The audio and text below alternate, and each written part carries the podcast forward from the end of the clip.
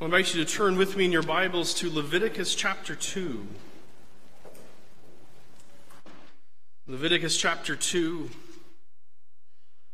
In the book of Leviticus, we see God speaking from the tabernacle of meeting. He has descended into the tabernacle in Exodus 40, and now he speaks out the Levitical rituals and sacrifices and regulations. And in chapter 1, God gives us the instructions for the whole burnt offering, uh, an offering of atonement.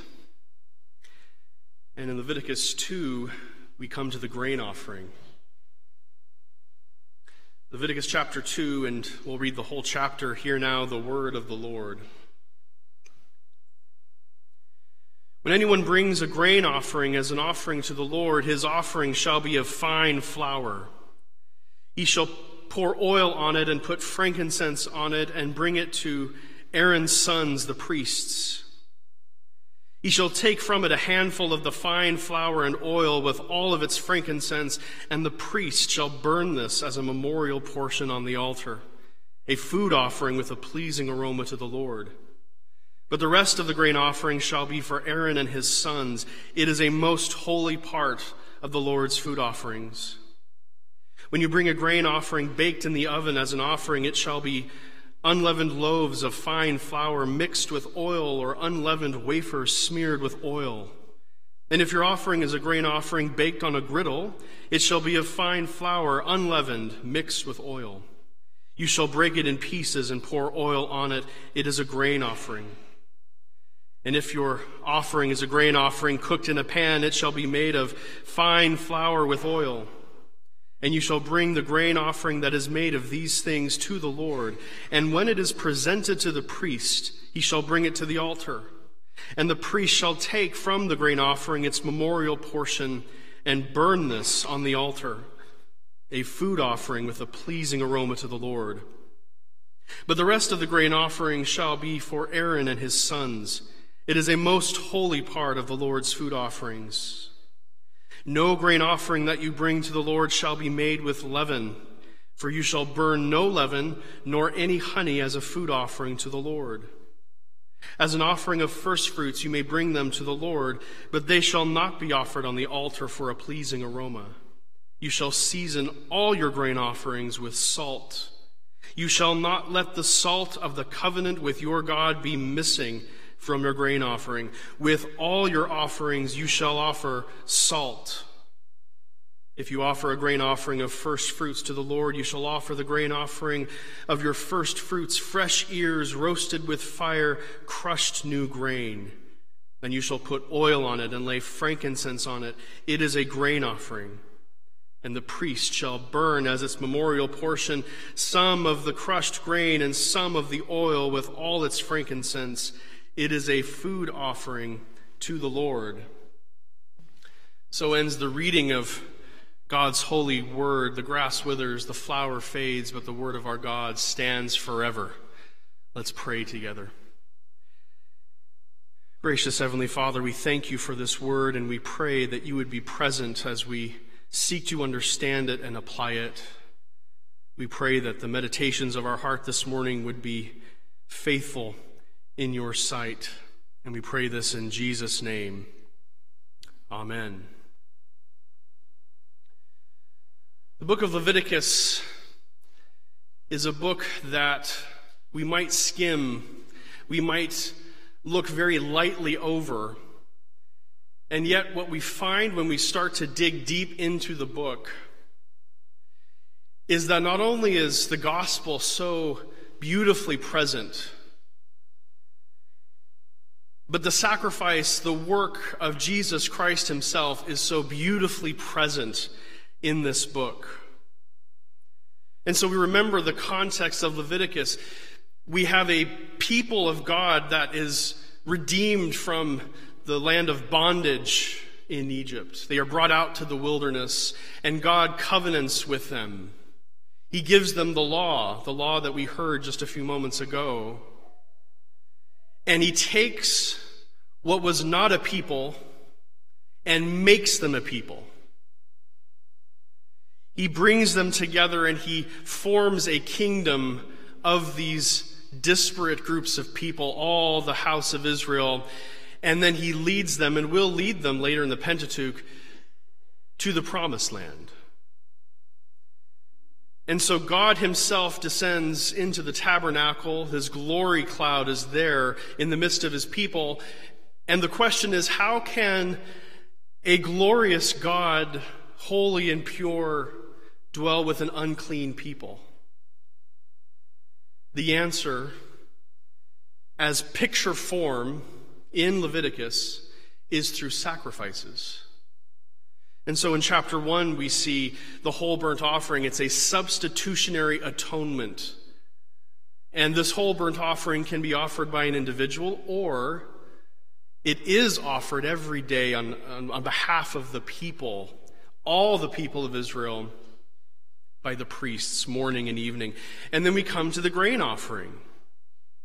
And we see later in chapters 3, 4, 5, 6, and 7, we see other offerings. Five sacrifices, each of them like a diamond as you turn it in the light, reflecting a different facet of Christ and his salvation. And you'll notice that in most of the sacrifices there is blood. We see that in chapter 1, but we will see that later in the peace offering and all the others. But in this offering, there is no mention of blood. The grain offering itself is offered, we might say, in light of the blood spilt by the whole burnt offering, which was still smoking on the altar. This offering, this grain offering, is made in light of atonement. It's an offering that comes from the fruits of the Israelites' labor. It comes from the field and from the oven. It comes from the daily bread that God has given his people. And so the grain offering is offered from labor.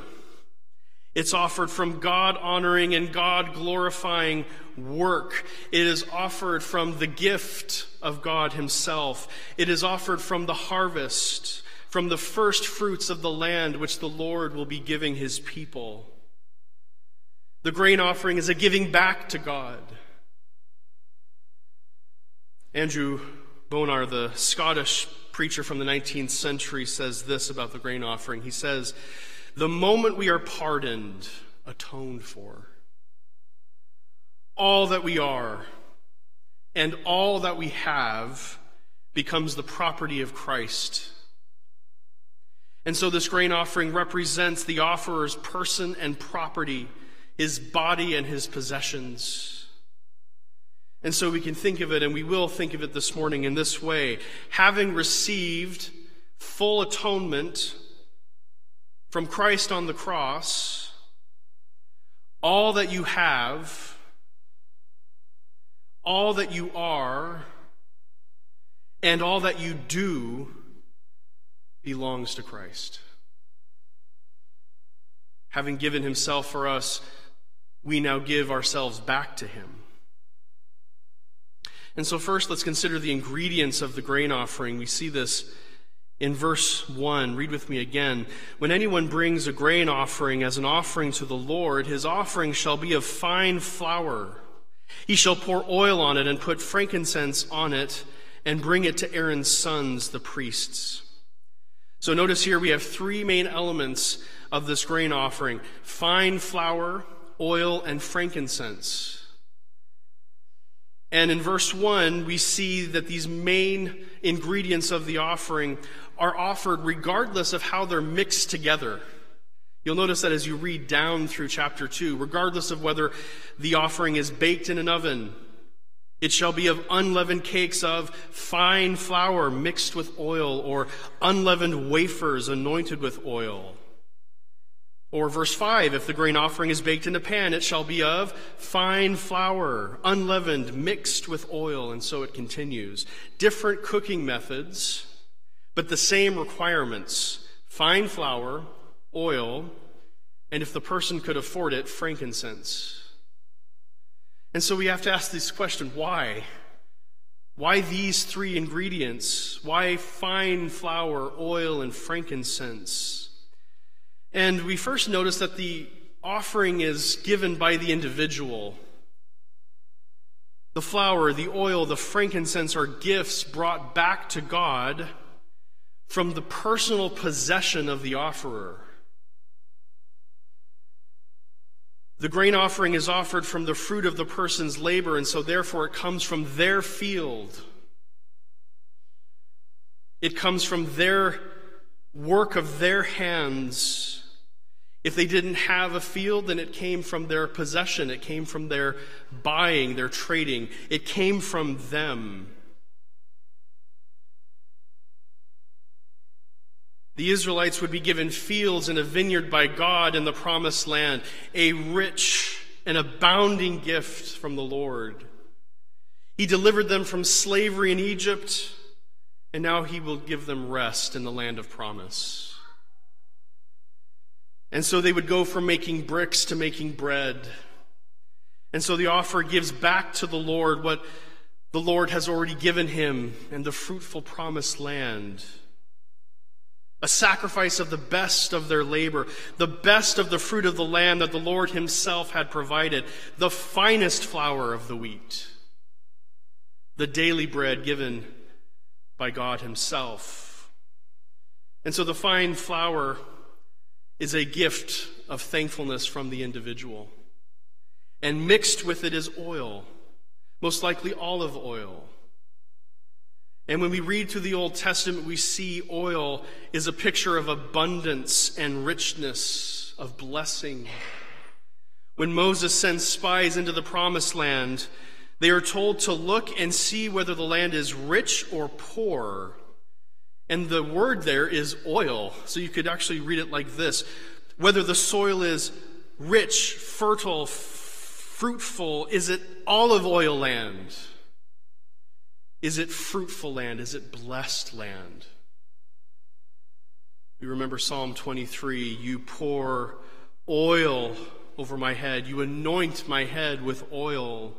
You pour blessing and honor on my head, the psalmist seems to say. So, in pouring oil on the bread or the flour, the offerer is saying, Here is the fruit of your land, Lord. And I pour on it, on this rich gift, I pour on it a sign of honor and blessing and fruitfulness. And so the oil is soaking into the bread or into the flour. And when it's placed on the altar, the olive oil will ignite and fire will burst forth from the gift. And so, mixed with fine flour and with oil, then, is frankincense. And frankincense in this time was immensely expensive. Not all could afford to offer this, but if they could, they would put frankincense on the offering as a sign of their prayers before the Lord. It's frankincense, by the way, that is offered in the holy place of the tabernacle by the priests, and it creates this cloud of incense before the Lord. It rises up before the Lord as a soothing aroma, as prayers of the priests. And so the frankincense is offered here on the altar outside the holy place, mixed with the offering. A picture of the beautiful scent of the prayers of God's people rising up to heaven. So, this is a sacrifice of joy. It's a sacrifice of gratitude, a sacrifice of thanksgiving. It's a sacrifice made in light of redemption and salvation and the gift that God has so graciously showered his people with. From bondage and slavery in Egypt, now they are free. They're led out to the mountain of God, and they will be led into the promised land. And did they earn it?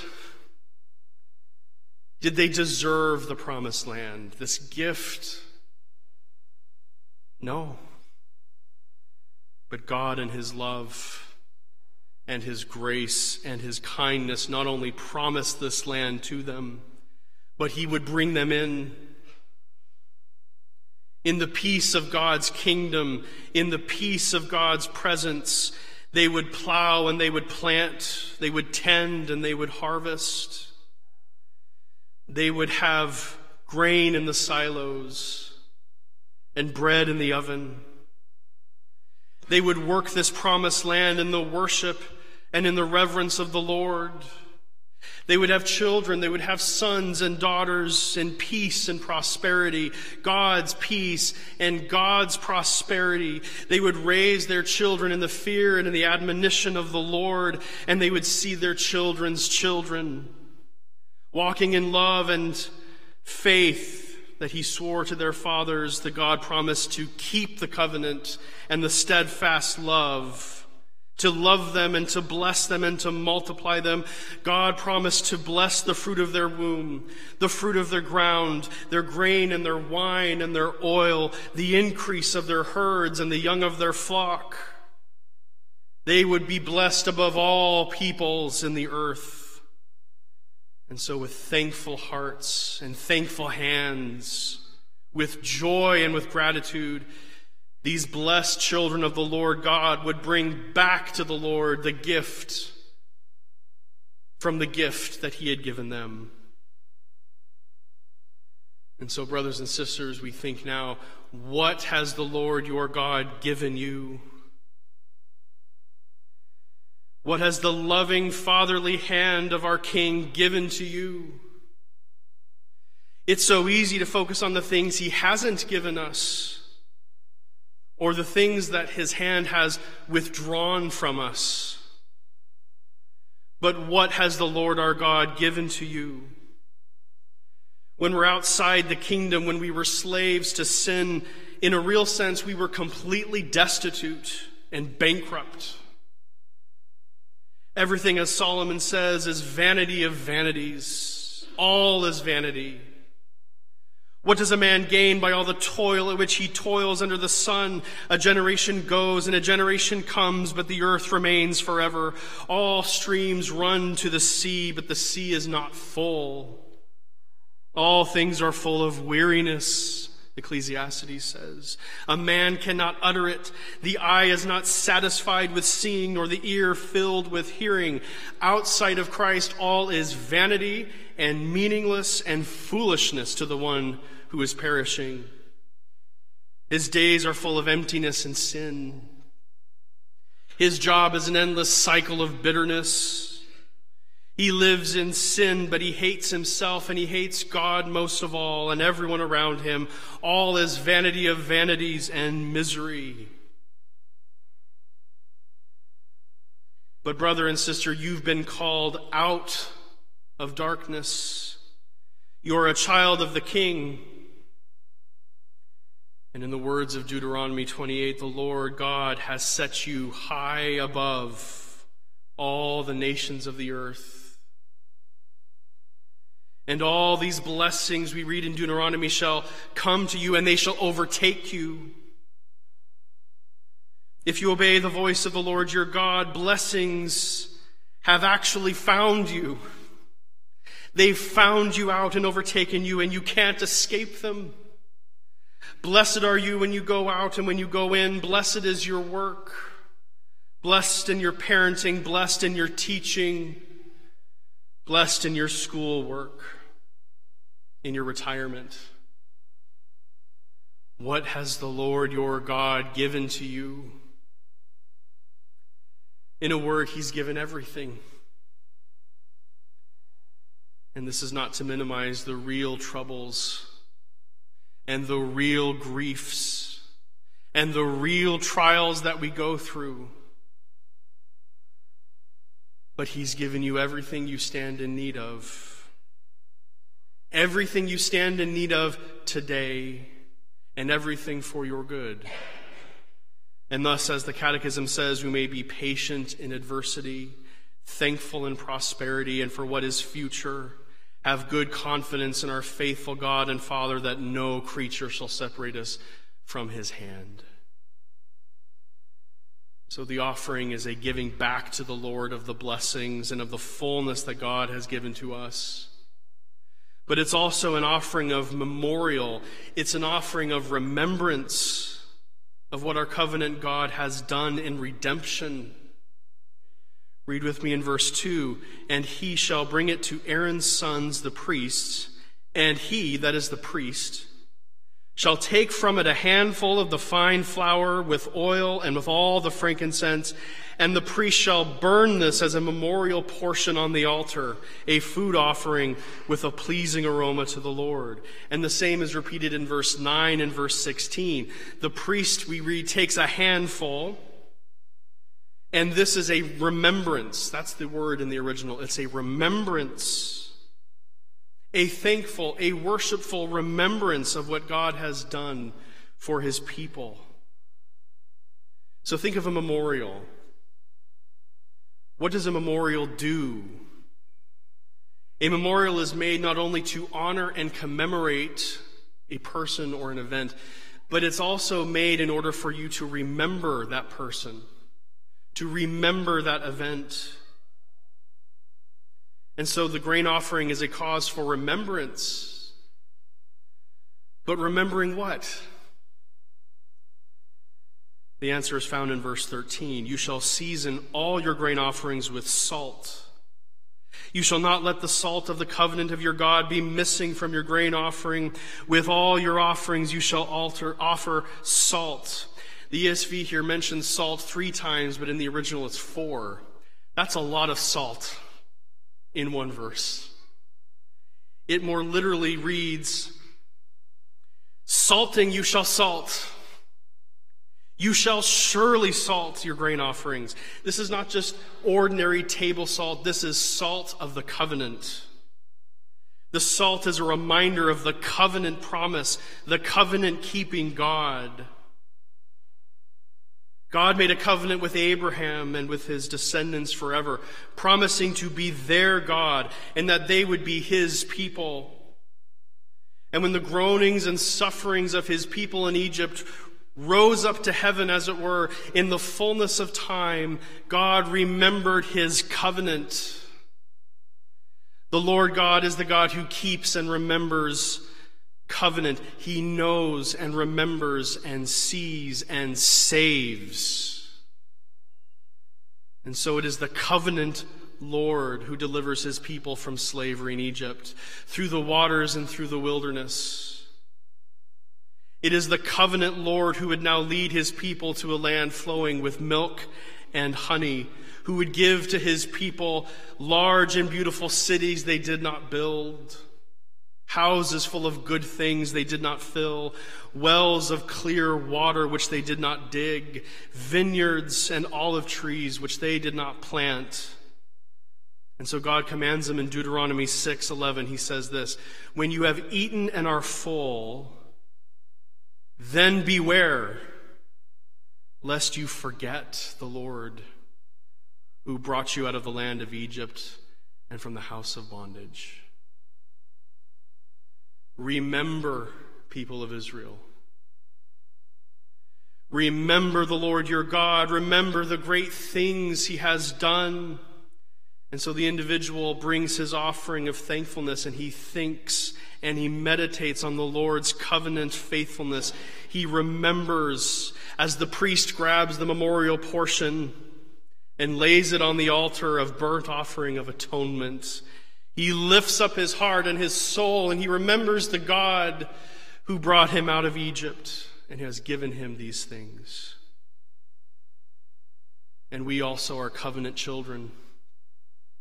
We're covenant people. We praise God. We thank Him for all the things that He's given to us, that He's provided to us, but we also remember the salt of the covenant Remember not only what God has given you, but also remember all that God has done for you. Are you a covenant child? Did you grow up in the church, and is there a time that you can't remember not believing in Jesus? Think of the privilege and the grace and the beauty that for your whole life long, your entire life, you have known your Father in heaven, Jesus as your Savior, and the Holy Spirit as your Comforter. Remember the great love of our triune God who loved you and who saved you, who has walked with you from infancy, who has led you, guided you, provided for you, your shepherd through the joys of life and through the griefs of life, who has led you as a shepherd through the valleys of light and the valleys of darkness, through the doubts of faith, through the struggles against sin, that so that you should be patient in adversity and thankful in prosperity. Remember all that He's done for you. Did you come to faith later in life?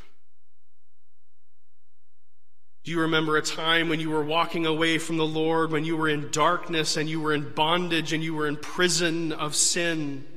When you were lost in the wilderness with no hope and no peace and no joy? Think of what God has done for you. He himself came and he found you. He found you in your brokenness. He found you in your misery. He found you in your sin. And what did he do? He gave you a new heart. Because he knew you from before the foundation of the world. And so he, our covenant keeping God, found you in darkness and brought you out.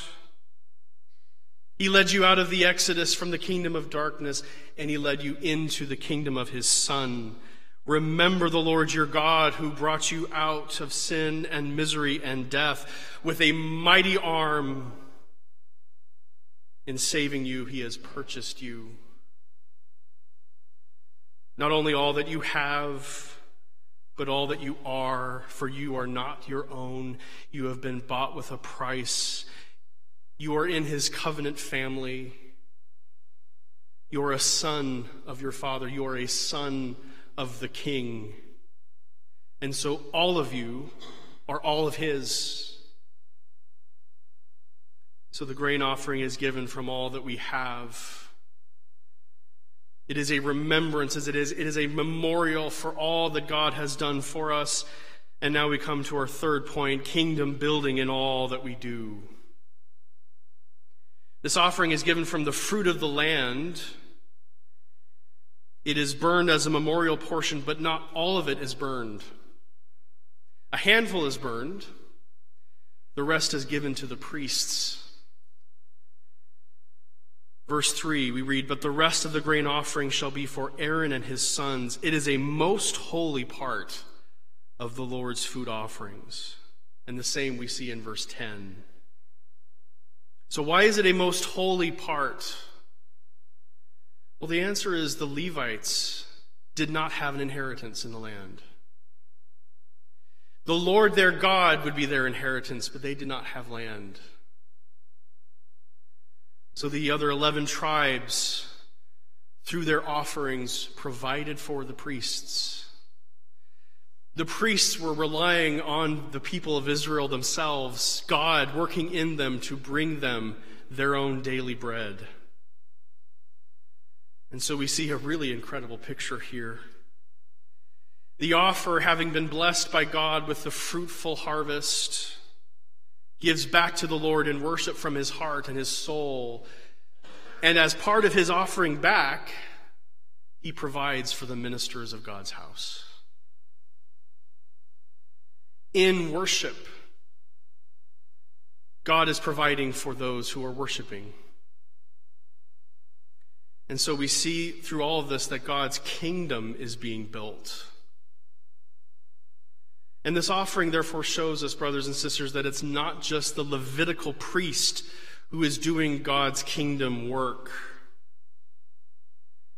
The faithful day by day work of the ordinary Israelites is helping to sustain and to build God's kingdom. In other words, it's just not the Levitical priests who are priests in God's presence. The entire nation is called by God to be a kingdom of priests and a holy nation. In Exodus 19, we, we read this If you will indeed obey my voice and keep my covenant, you shall be my treasured possession among all peoples, for all the earth is mine, and you shall be to me a kingdom of priests and a holy nation. The Levites were called to serve in God's tabernacle, but their priesthood was only one part of the kingdom of priests. So, do we see the promise here? All of the Israelites, all of God's redeemed people would be serving in the presence of the Lord. The faithful Israelite farmer tilling the field would be tilling the field in the face, before the face of the covenant God. He would not just be a farmer, but he would be a farmer serving the Lord to his glory, subduing the earth and serving his family. Like Boaz, he would be a man after God's own heart, a righteous man, a faithful and wise man, loving the Lord his God and his neighbor as himself. And as the harvest would arrive, he takes the first fruits, the best of his offering to the Lord. He isn't called to be a Levitical priest, but he is called to be a priest in the kingdom of God.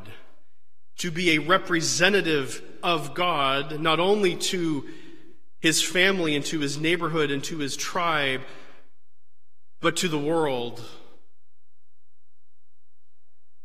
The Israelite wife and mother, a woman after God's own heart, serving the calling that God has given her. Strength and dignity are her clothing, as Proverbs 31 says. She opens her mouth with wisdom, and the teaching of kindness is on her tongue. She wakes up before the sun. She's tired and she's weary, but in love she serves God where God has placed her. In providing for her husband, in providing for her children, in providing for the stranger that may come through, providing for the widow, for the orphan, the neighbor in need. She is blessed and given the fruit of her hands, and her works praise her in the gates. She grinds the fine flour, and in thankfulness to the Lord, her covenant God, she bakes a loaf and pours olive oil on it and puts frankincense on it, and she takes it to the Lord as an offering of the first fruits. She salts it with the salt of the covenant. She's not called to be a Levitical priest. But she is a priest in God's kingdom. She is serving and she is guarding, she is worshiping the Lord in her faithful gospel calling. So God calls his people to be a kingdom of priests, a holy nation. And, brothers and sisters, this began to be fulfilled and is now being fulfilled by the King of Kings and the great high priest. In Revelation, when John is speaking this glorious doxology to Jesus, to God his Father, he says, To him who loves us and has freed us from our sins in his blood and made us a kingdom, priests to his God and Father, to him be glory and dominion forever and ever. Amen. Notice it's past tense. Who made us a kingdom and priests. so, brothers and sisters, you are priests in God's kingdom right now. It's so easy, isn't it, to think of ourselves as distant from the work of the gospel. The devil would love nothing more than to convince you that that's actually the case to make you feel as if you are useless to the building of kingdom work. Maybe you felt that way. I'm not a missionary. I'm not a pastor. They're doing kingdom work, but what am I doing? The pastor and missionary are called to the building of God's kingdom, but so are each and every one of you. You are the salt of the world. You are the light of the world. God has sovereignly, intentionally placed each and every one of us right where we are for his kingdom building. Let your light shine before others, Jesus says, so that they may see your good works and give glory to your Father who is in heaven. So, brothers and sisters, where has God placed you as his priest? And it's so important to think of ourselves in this way. Where has God placed me as his representative? Not where do I happen to be, not where I placed myself. Where has God placed me in his kingdom? Are you in school? Are you in college? God has placed you there. How are you a priest in his presence? How are you magnifying and reflecting the glorious light of the gospel in your studious work, in your friendships, in the classroom? Are you an employer?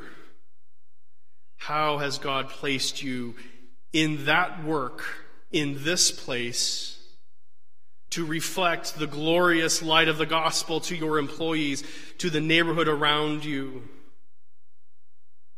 If you're an employee, where has God placed you? If you're a retiree, where has God placed you? You are to be a shining light and salt on the earth. You give your tithes and your offerings to the church. That is kingdom building work. It's a gift of the first fruits of your offering. But this is the glorious thing your entire life, in all your callings, is to be a grain offering to the Lord. And so I know of two eye surgeons in Colorado. They own a small clinic. They've been given specific gifts and talents for work in the medical field. They serve in their church. They are kingdom builders in a dark and secular city. They don't have Bible studies in their business. They don't have Bible verses posted around on the wall. Their business name doesn't reflect that they are Christian men. But alongside of the believers they hire, they hire unbelievers living in sin and in darkness. They hire sinners and tax collectors, if you will. They openly speak of Christ, of the scriptures, of the things of God in the hallways, in the break room with patience.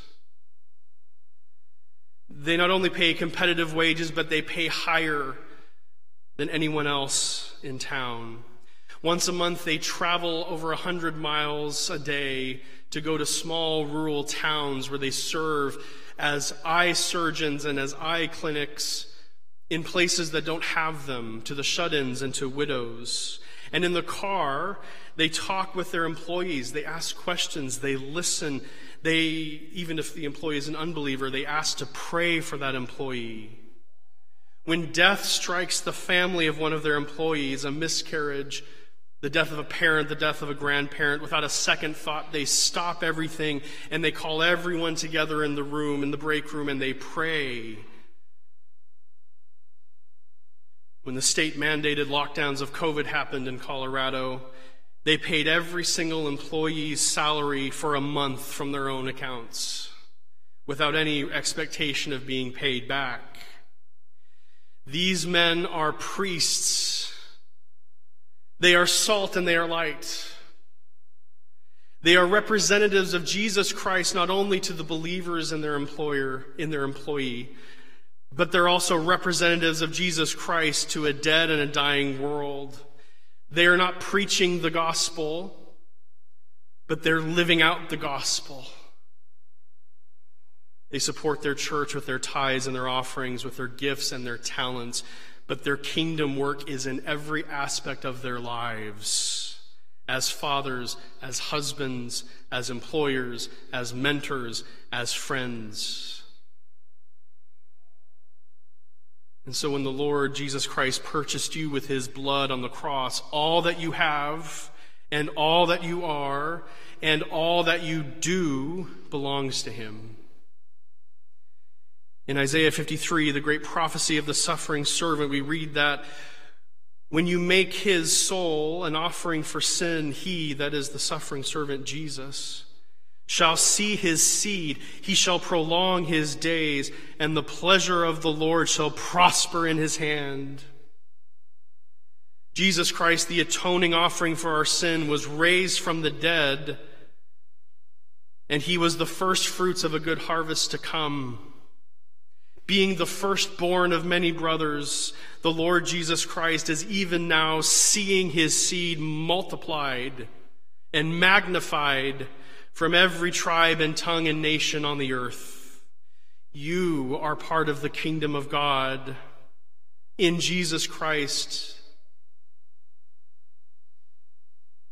You are part of the first fruits of the harvest to come. You and every believer from the foundation of the world and to its end who belong in the church will be offered up on the last day by Jesus Christ, our great high priest. You and I and all the church are the harvest of thankfulness, of covenant keeping thankfulness to the Lord. Having provided redemption, our great high priest will continue to provide all that you stand in need of in this life. He has kept you. He keeps you now. He places you where He has placed you. He's given you a mandated call, and He is glorified. Not only in your giving, but He is glorified. Not only in all that He's given you. He's not only glorified in all that you do, but He's glorified in who He's made you to be.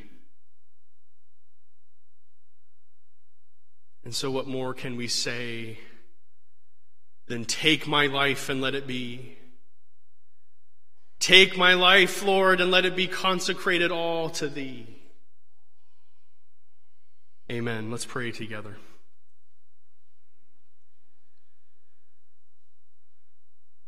Gracious God and Heavenly Father, we thank you that you are a covenant keeping, covenant making, covenant sustaining Lord. We thank you that you have provided us all that we stand in need of today. We thank you that you have given us our daily bread, and we thank you that you have called us to kingdom work. We thank you and we praise you for your Son, the firstborn of many brothers, who is our great high priest and king who knows us in all our weakness, knows us in all the ways we need to grow, knows us in all of our need, and who himself provides for us. We pray that you would be glorified in our work this week. We pray this in Jesus' name. Amen.